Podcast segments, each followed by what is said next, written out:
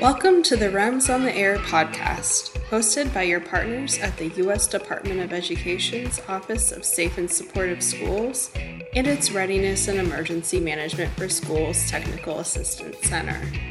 If you're an old friend, you know us as the REMS TA Center, your National School Safety Center. Join us as we chat about key topics in school and campus safety, security, and emergency management with experts and partners from the field.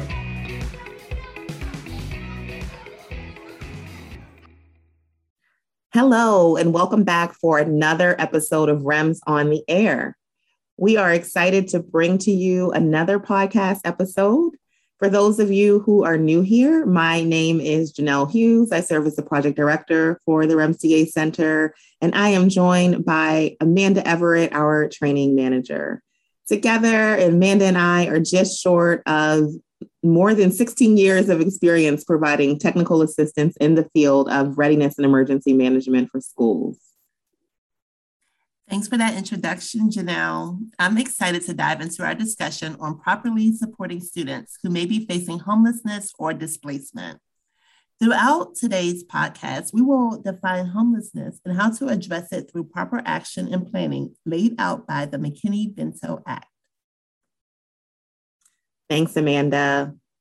As Amanda mentioned, during our time together today, we hope to lay the groundwork and foundation for understanding what homelessness and displacement among students and families during and after emergencies may look like.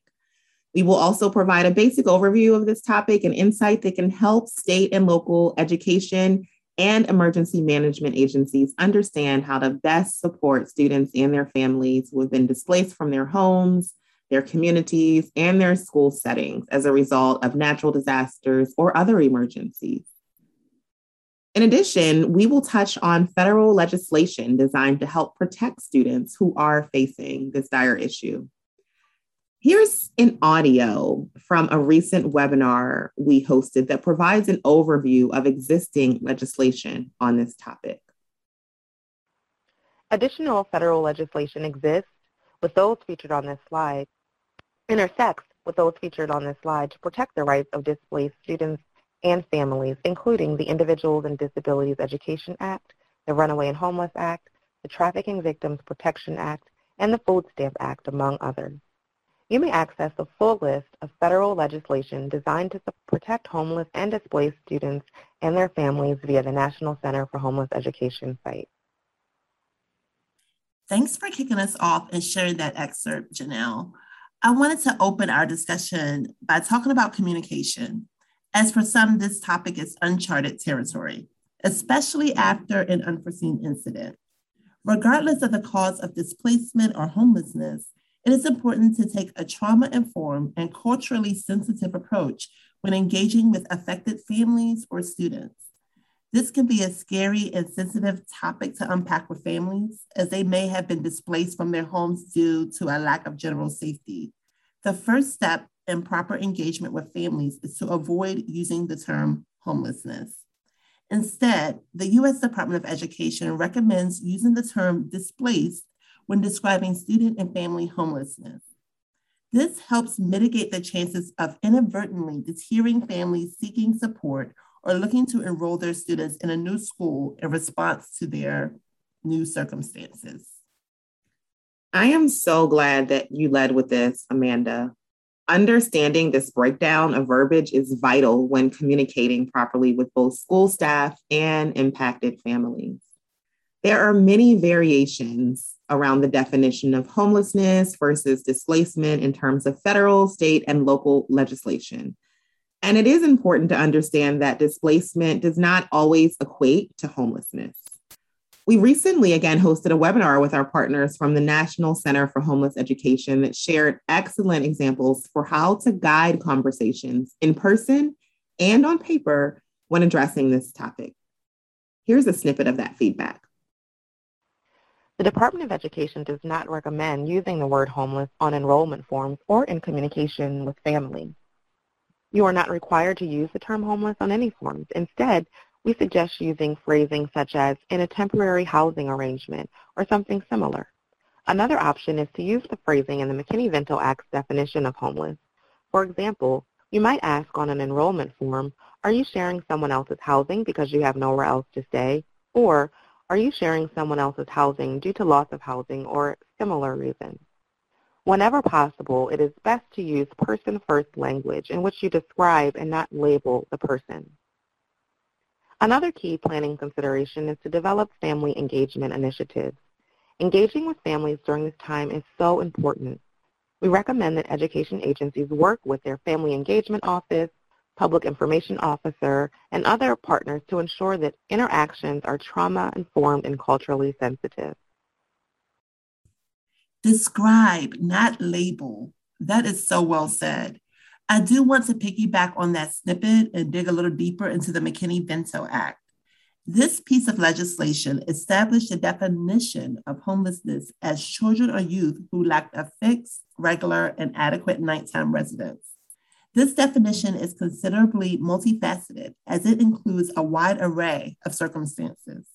The following fall under the umbrella sharing housing with others due to loss of own housing, living in hotels, campgrounds, cars, or shelters, living in public spaces such as parks and abandoned buildings, or children living physically unaccompanied by a parental guardian figure. You know, Amanda, that last circumstance, especially, is often forgotten when thinking about the traditional definition of homelessness. Not only does the McKinney Vento Act shed light on those different circumstances that fall under this topic, but it also established educational rights for those experiencing it. Highlighting these educational rights provides guidance and direction on best practices for schools and whole school communities when creating emergency operations plans. This next audio clip lists some of those rights that are included within that legislation. A quick primer on the rights of McKinney-Vento eligible students, again, students who have been deemed to meet the McKinney-Vento Act's definition of homeless. Uh, eligible students have the right to enroll in school immediately, even if lacking documents normally required for enrollment. They also can enroll in the local school or continue attending the school of origin according to the student's best interest. This is the what you may hear referred to as the school selection provision of the McKinney-Vento Act. Both of those terms, the local school and the school of origin, are defined in statute. Um, local school is any school. Usually it's what we think of sort of commonly as the neighborhood school, but technically this, the statutory definition refers to any public school that non-homeless children who are living in the same area as the homeless child are eligible to attend. Usually that's the neighborhood school, although it could include other schools if they're in a school choice district or open enrollment type of environment. The school of origin is the school the student attended when permanently housed or the school in which the student was last enrolled. Again, you probably don't need to dig too deeply into those weeds. Just think of this as the provision in the McKinney-Vento Act that seeks to provide educational continuity whenever possible, uh, even when a student may be displaced from his or her residence because they have become homeless. If it is deemed in a student's best interest to continue attending the school of origin, the district must provide transportation to and from the school of origin if requested. And then this is probably something you would assume anyway, but our statute makes it clear that homeless students or students experiencing homelessness should be receiving serv services that are comparable to those provided to other students, to non-homeless students, according to each student's needs. Also, under the School Nutrition Act, homeless students uh, should receive free school meals, and that means that they don't need to fill out the household application and await for a determination of eligibility, but rather once the student has been deemed as experiencing homelessness, right away they can begin uh, receiving free school meals.